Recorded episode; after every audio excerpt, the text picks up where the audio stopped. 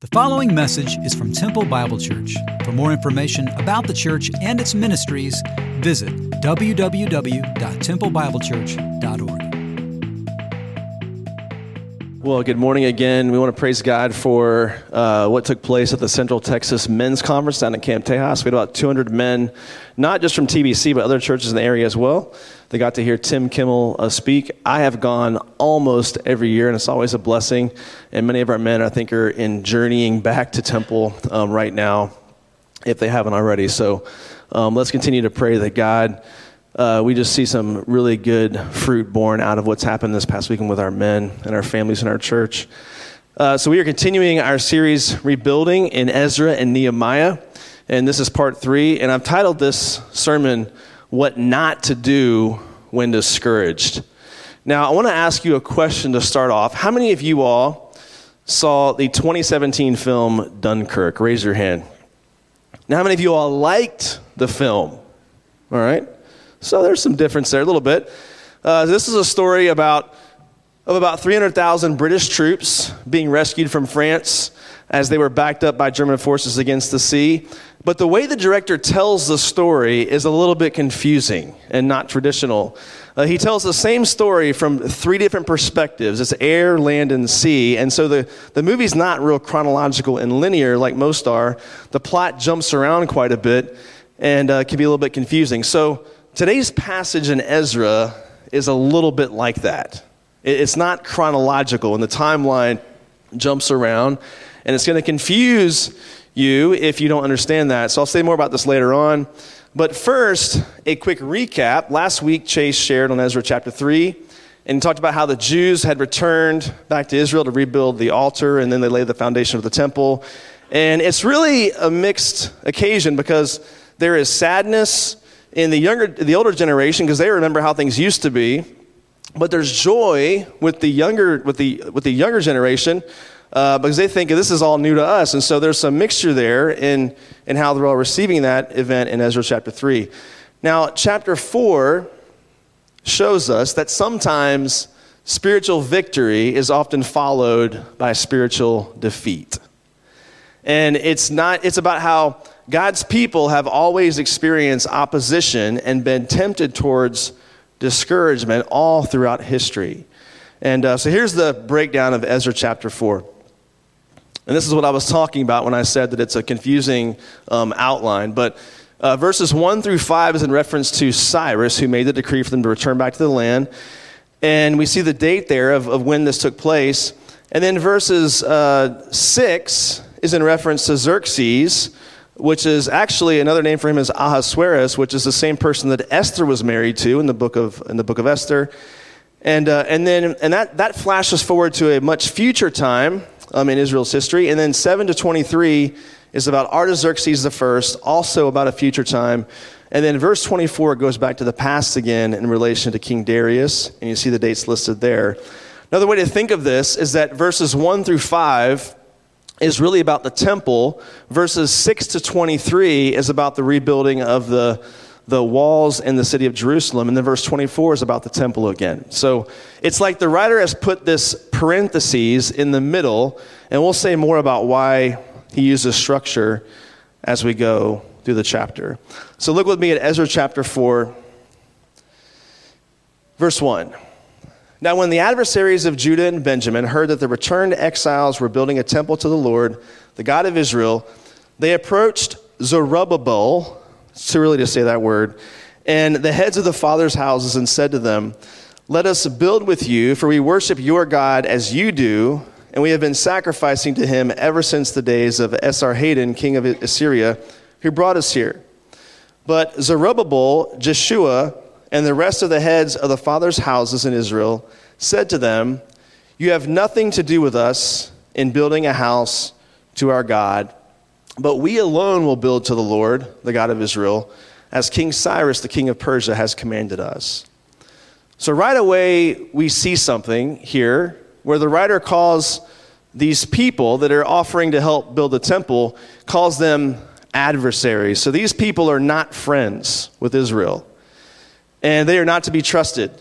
But they approach Israel's leaders saying, Hey, we see that you're going to build this temple to this God that you worship, we want you to know that we, we worship your God as well. So let us help you build your temple. But, the, but Israel's leaders reject the help, saying, You will have nothing to do with us. Now, now, why are they acting this way? You would think that they would want other groups to help them, right? In this huge undertaking of rebuilding the temple. We can find our answer over in 2 Kings chapter 17. You can turn there if you would like to. In 2 Kings chapter 17, in 721 BC, the 10 northern tribes of Israel were taken captive by this king listed here, Esarhaddon, king of Assyria. And in that time, when a king conquered the land and disperse the people, they would send their own people back to that area and, and repopulate the land so the land could be theirs and someone else couldn't take that land. Now, the Assyrians, they were idolaters and they worshiped many gods and they would import that into Israel. And so we see in 2 Kings chapter 17, verse 25, where it says, When they first arrived, these people coming back to populate the land, they did not fear the Lord, therefore the Lord sent lions among them which killed some of them. Now, that is, that is one way to get someone's attention, right? Now, if you or I were attacked by a lion, we would just say, I was attacked by a lion. It was a bad day at work, right? But this is the ancient world, and if something bad happened, they would often conclude, I must have offended someone's God. This is just how they thought the world worked. And it says here, of course, that that's what God did do because of their idolatry. So these, these pagan idolaters connect the dots and recognize we were attacked because we're, we don't understand how to worship this God. So the king of Assyria hears about that, hears about the lions, and he says, they must have offended Israel's God. So he sends a Jewish priest back to them to show them how to properly worship Israel's God. But here's the problem they just added God, Yahweh, to a list of many gods. They didn't abandon their idols. We can see this down in verse 29 of this chapter of 2 Kings 17. But every nation still made gods of its own. So they just continued this idolatry. And then in verse 31, where it says, And the Sepharvites burned their children in the fire to Adramelech. So their idolatry it leads to, to child sacrifice right there in northern Israel. And then in verse 33, it says, So they feared the Lord, but also served their own gods after the manner of the nations from among whom they'd been carried away. Now, listen, if you're committing child sacrifice, are you really fearing God? No. You're not fearing God. So when they, when they said they worshiped God, they just added him to their list. Their theology was all about making sure they had their bases covered. Just, just to make sure we're, we're appeasing all the gods out there. If something bad happens to us, it's probably from one of the gods. Let's make sure we have that base covered too. You know, today, people, people typically believe in a God or no God. But in the ancient world, everyone believed in many gods. That's just what they did believing in one God would be strange. If you said, I only believe in one God, you'd be considered the odd person, the weirdo, the strange person. This is why early Christians were called, they were called atheists by the people around them in the early church. Because the Romans and the Greeks, they worshiped many gods. They had lots and lots of gods, lists of gods. And Christians or even Jews would say, we worship one God they would say, Well, you don't, you don't worship these gods that we worship? Well, if you worship one God, you might as well worship no God. They called them atheists because they didn't believe in any of their gods except for the one God that Christians or Jews worshiped. So these Assyrians, these idol worshippers, they begin to intermarry with some of the Jews, and they begin leading these Jewish people now off into idolatry. And this is happening in Samaria, and their descendants were called Samaritans. And their worship was compromised, and it's why in the Gospels Jews hated the Samaritans. So these are the people that are coming to Israel's leaders in Ezra chapter 4 saying, We worship your God, let us help you build the temple. But, the, but Israel's leaders, they are wise and they're discerning, and they reject that help and they're saying, We'll have nothing to do with you in helping us build this temple. We really have to give credit to these Jewish, these uh, the leaders of Israel, for having the insight to see through their motives and having the wisdom to do that. It'd be really tempting for the Israelites to allow these idolaters to help build the temple, but that would have been spiritual compromise. That would have compromised their worship as a nation. One writer says it like this Imagine a battalion fighting to plant their flag on the hilltop if they betray everything the flag stands for in the fight to the top of the hill, then what have they accomplished when they plant that flag? If they adopt all the practices of their enemies in, in their desperation to win the battle, then have they really defeated their enemies? This is what's at stake in Ezra chapter 4. If Israel allows these adversaries to build the temple, they might as well not build it at all. I think we face similar challenges today. We are always, the, the church, the people of God, are always tempted towards unholy alliances, whether it's corporately or whether it's personally. Or, or some other cause becomes more important to us than worshiping God. I think of some examples like uh, false teachers or corrupt leaders or churches dividing from within or fearing the culture more than we fear God or refusing to call certain things sin. There's all kinds of examples I can think of ways in which we are tempted towards unholy alliances in the way that Israel is tempted here in this moment. I love what Kevin DeYoung says. He says, opposition to the work of God often comes from those claiming to be the people of God. You know, sometimes the, the greatest opposition comes from the inside, or at least those who claim to be on the inside. And that's what's happening here. In this story, those who claim to worship God, they offer their help, but their real goal is to oppose the work of God and to frustrate the project. And we see this play out in verse 4 of Ezra chapter 4. It says, Then the people of the land discouraged the people of Judah and made them afraid to build and bribed counselors against them to frustrate their purposes all the days of Cyrus, king of Persia, even until the reign of Darius, king of Persia. So there it is. That's their real intent. This is why they wanted to offer help. They didn't really want to help. They wanted to frustrate things from the inside. So they wanted to, they wanted to cozy up to these Israelite leaders and, and, and befriend them and offer the help, but their real goal was to, to discourage, to make them afraid, to frustrate their purposes. So they dropped the charade, and now they're openly working against those that are trying to build the temple. And this opposition lasts for 20 years. This goes on for a long time. Now remember, in, in verses 6 to 23, that shifts to now a future time in Israel's history. And the reason the writer, the, the writer does this is he wants to show us that, that God's people have always experienced opposition.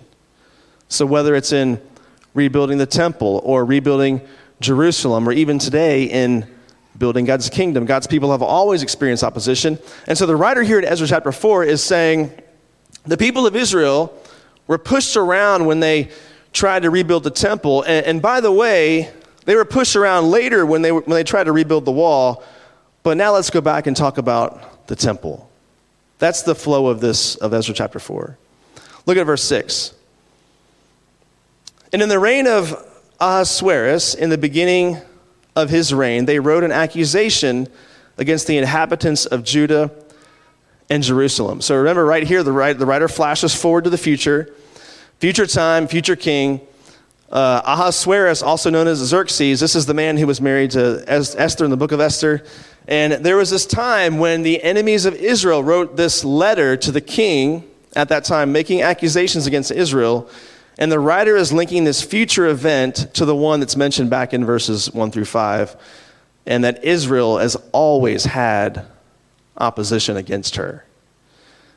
Then he flashes forward even further to another time, another king, Artaxerxes the first, and we see him in verse 7.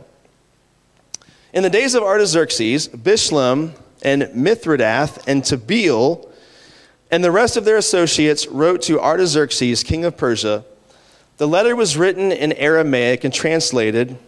Rehum, the commander, and Shimshai, the scribe, wrote a letter against Jerusalem to Artaxerxes, the king, as follows. So before we read this letter, I want you to feel the weight of these first eight verses. These Jewish leaders, they, they held to their principles. They, they refused to compromise. They, they put their foot down. They drew a line and said, No, no, we're not going to compromise spiritually and allow these pagan idolaters to help us build the temple. And they refused to compromise. But they, but from the outside, it doesn't look like God blessed them for it. Because they continue facing opposition for almost 100 years. You know, sometimes we expect our faithfulness to make the opposition go away. We expect, or we, we think living out our faith in, in a certain way is going to bring immediate blessing, and it rarely does that. We see that in the life of Israel. I think we see it in our lives as well. So here's the letter these adversaries write to the king. Verse 9. Rehum, the commander, Shimshai, the scribe, and the rest of their associates, the judges, the governors, the officials, the Persians, the men of Erech, the Babylonians, the men of Susa, that is the Elamites, and the rest of the nations whom the great and noble Osnappar deported and settled in the, in the cities of Samaria and in the rest of the province beyond the river. So these leaders, they're giving their, their name, their rank, trying to make sure this king knows who they are to give credibility to the request they're going to make. And they're appealing to a previous Assyrian king, this guy, Osnappar, who had sent people back to inhabit Samaria. And it's as if they're saying, This king sent people back to this land to inhabit it. That's what we've done. And so this land belongs to us. So this is why you shouldn't let Jerusalem be rebuilt. And so here's the letter in verse 11. This is a copy of the letter that they sent. To Artaxerxes the king, your servants, the men of the province beyond the river, send greeting. And now, be it known to the king that the Jews who came up from you to us have gone to Jerusalem. They're rebuilding that rebellious and wicked city, and they are finishing the walls and repairing the foundations. Now, be it known to the king that if this city is rebuilt, and the walls finished, they will not pay tribute, custom, or toll, and the royal revenue will be impaired. Now, because we eat the salt of the palace. Now, what does that mean? Well, that was in reference to salt was like a, a, an expensive commodity. It was used kind of like money.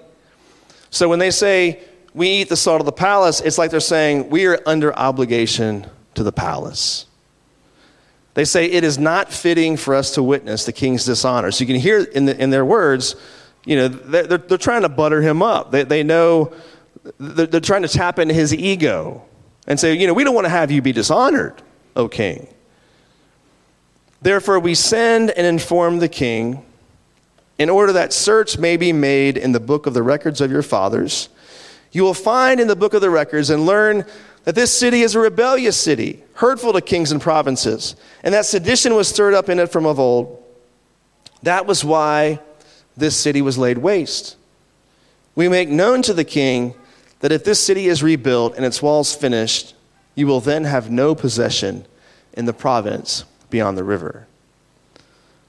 Okay, so now we can see their, their true character come out, their true intent come out as we read this letter.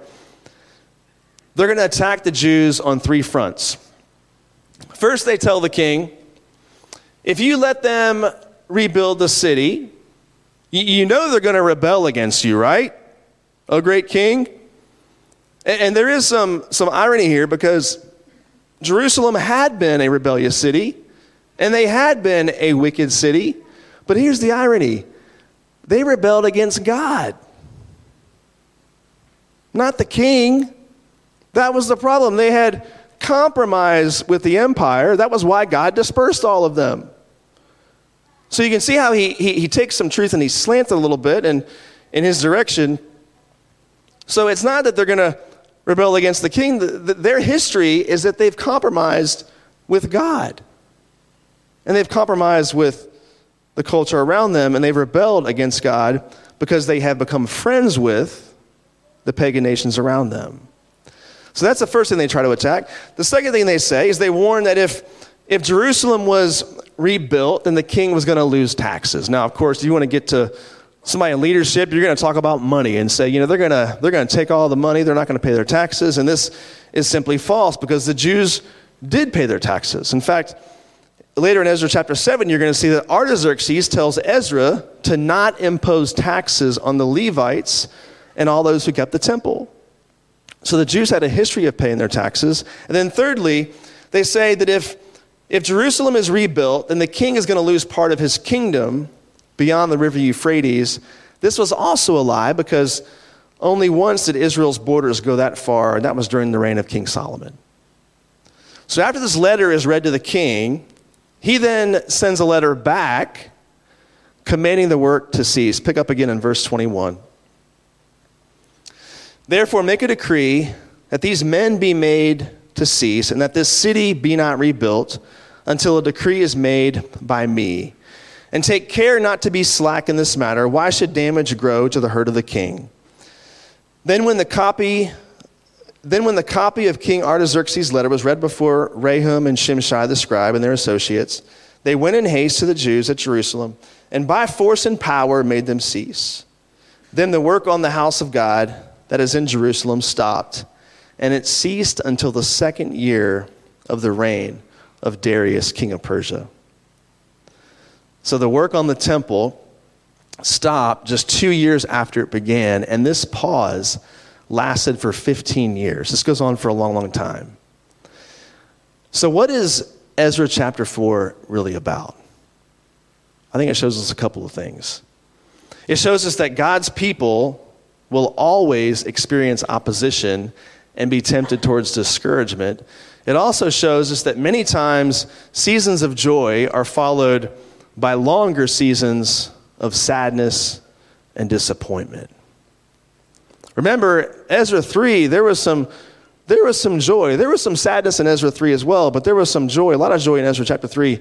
Then we get to chapter 4. And it, there's not a ton of stuff to look at in Ezra 4, the, the basic story is people try to help build the temple, they say no. Then they discourage the work. They send letters to the king. That goes through, throughout Israel's history. They show you, they, they flash forward to future time in Israel's history where that, where that happens. And then now we're back to the temple again, and you can just see how the work gets frustrated. They're discouraged, they're living in fear, and they stop the work. That's the chapter, Ezra 4. And you see how God's people when they come up against opposition and persecution, they can get discouraged and they can often stop the work. I think of uh, C.S. Lewis, his book, The Screwtape Letters. It's an amazing book to read, but he, he's depicting this senior demon, Screwtape, who is, you know, influencing this younger demon named Wormwood, an experienced demon, and he's, they're having conversations about how to how to get at people of faith, how to get at the people of God, and to tempt them. And this one statement I think is very revealing. He says, Work hard then on the disappointment, which is certainly coming to the patient, meaning the Christian, during his first few weeks as a churchman. If once they get through this initial dryness successfully, they become much less dependent on emotion and therefore much harder to tempt. You see, Satan wants us dependent on emotion. He wants us easily discouraged because he knows that once you and I get discouraged, we're going we're to turn inward. We're going to get distracted from the work. We're going to stop doing what God's asked us to do when we're discouraged in these seasons of time. So maybe you're a, a, a fairly new believer, new Christ follower, and, and you just thought it was going to be different. You, heard stories of people that, that shared their story and they just said how great it was and how amazing it was. And so you came to faith in Christ and you had this, this mountaintop experience of joy and this, this spiritual high experience, and then suddenly you realize this is a long season of dryness. I'm not sure I like this anymore. I'm not sure I want to do this. Or maybe you've been a Christ follower for a long time and, and you're, just, you're just tired. And you're just discouraged by, by slow progress, disappointed. For me, there's a couple things I think about when it comes to discouragement. I think of my prayer life and I think of my parenting. I don't ever feel like I'm measuring up in those two areas of my life. You know, prayer life can be dry a lot of the time and can just feel like I'm just going through the motions with prayer life. My parenting, I, I guess in my head, I pictured, you know, me being a pastor and a father, that I would just say all these like profound, profound things to my kids. They'd soak it up like a sponge and say, Thank you, Father. That's just how I pictured it playing out. But that's just not how it goes, mostly because a lot of the time, I don't feel like I know what to say. And then I got some parents out there saying, What am I supposed to say to my kid? And I'm like, I don't know sometimes. And, and you can feel discouraged, and, and, and, and the reality doesn't match the ideal that you had in your mind as to how something might go. And you see, with Israel, we see, we see long periods of time without, without divine intervention or spiritual renewal. There, there's a lot of space between some chapters and verses. And you realize there's a lot of time that passes by in these, in these stories. And I think in these times where there's this long season of dry spells, we start getting nostalgic about the past, and it causes us to grow cynical in the present. We start thinking about how things used to be for us, and we get real cynical and say, well, this isn't like that. So we start, so nostalgia can feed into our cynicism in the present. And, and you know, sometimes we can study a passage and we can see what to do. We can see examples of, okay, I want to be like so and so. I want to follow after their example. But sometimes we read a passage and we see what not to do. This is, I think, one of those passages. Because what's wrong with the story? What's missing in the story? One thing is, is prayer. Nobody prays. Nobody calls on God, calls on God's name to, to come against this opposition. They just they just stop working. The king sends a letter and, and says, You need to stop working. And they're, and they're just like, Okay, we're going to stop working now. So they allow this discouragement to, to keep them from the work. And, and let's be honest, over the last couple of years, many of us have done the same thing. We've disconnected from the body, we've, we've pulled way back in the body of Christ. For some, I know it's, it's for health reasons and some legitimate concerns. I get all that.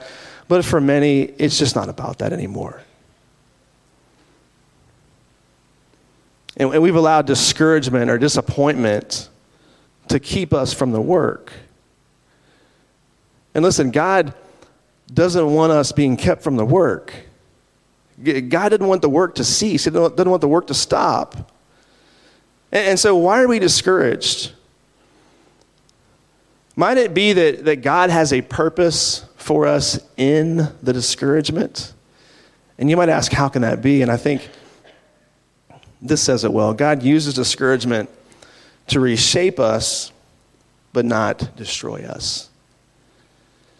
You see, discouragement is a form of suffering. Now, it's not like the cataclysmic kind necessarily.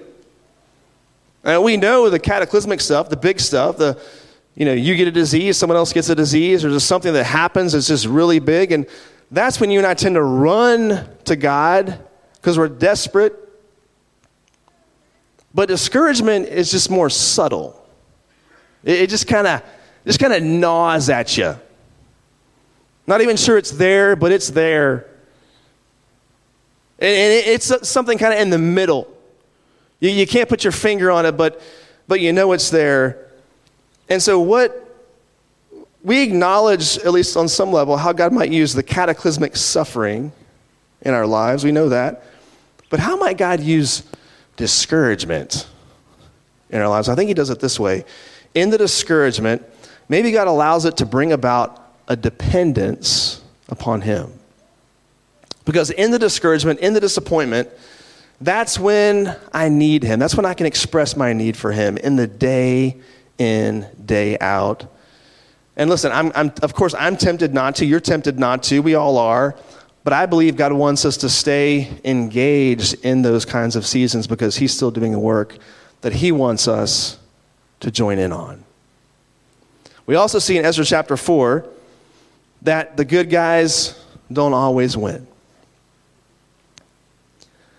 Whenever you go and watch a movie, you have an expectation of something. You walk into the film and you expect something about that film.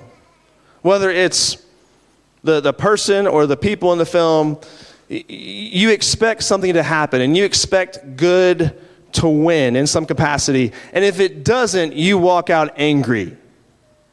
And, and you go tell your friends, don't see that film, it's awful, it ended horribly, it wasn't what I wanted. I think of the 2007 film No Country for Old Men. Now, listen, if you haven't seen it, you've had 15 years, okay? So I'm to spoil it for you. Um, but the whole movie, you're waiting for the villain, Anton Chigurh. You're just waiting for him to get his due. You're just waiting for it to happen. And for two and a half hours, you're like, okay, it's going to happen. It's going to happen right here. It's going to happen. It's going to happen. And then it never happens. And and evil just seems to win. And, and, and I walked out angry about that film. It's not supposed to end like that. And for the believer, life can seem like that. In the New Testament, the words of Jesus, Paul, and others, they imply that when we follow Christ, opposition is going to increase. It's not even believer, unbeliever. It's like when you follow Christ, opposition is going to increase. How's that for a selling point? And, but that's what Jesus, that's what Paul says. And, you might ask, well, well, how does that help us? Well, I think it adjusts our expectations, right? You see, there's two dangers we can fall into finding persecution everywhere or believing it's nowhere. You know, we don't turn a blind eye to it and, and say, well, it doesn't exist. Of course it exists. But we also don't choose to see it everywhere. You know, sometimes we as Christians think, well, you know, everyone's out to get us, everyone's just picking on us. It reminds me when I reminds me when I see an NFL team commit tons of penalties and the ref calls it and the players complain. You know, the refs hate us, they're conspiring against us. Now, listen, I am not talking about any team in particular because I promised myself I would not make fun of the Cowboys in this sermon. So I'm not going to do that today. But sometimes I think we do that, don't we? We, we see persecution everywhere. Like they're, they're picking on us, they're, they're against us, they're conspiring against us believing everyone is out to get us. And listen, if you think everyone is out to get you, then everyone will be out to get you. And you'll live your life like that. So we don't see it everywhere, but we also don't see it nowhere. We know it exists, we acknowledge it exists.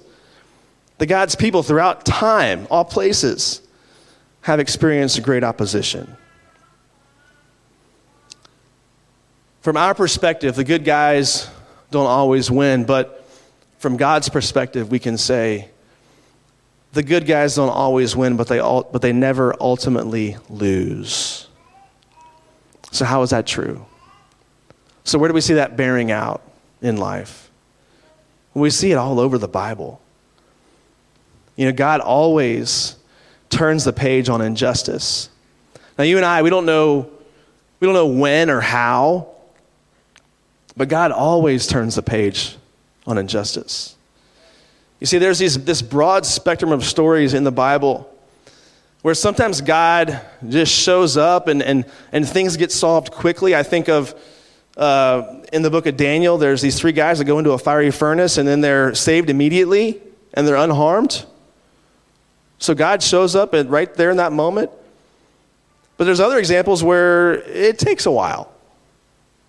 I think of Joseph going into prison for unjustly for years and years and years. He finally gets out. I mean, he does see some justice happening in his own life.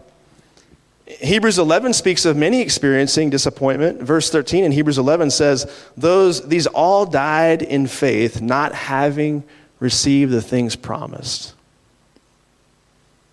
Many died disappointed and discouraged. There's one amazing example in the story of Moses. Did anyone experience more disappointment and discouragement than Moses in the Old Testament? I, I can't think of any, anyone. He, he's, he's been called by God to lead his people from Egypt to the promised land. And the whole way, they're, they're complaining and complaining about his leadership, complaining, we want to go back to Egypt. They're committing idolatry right there in the desert.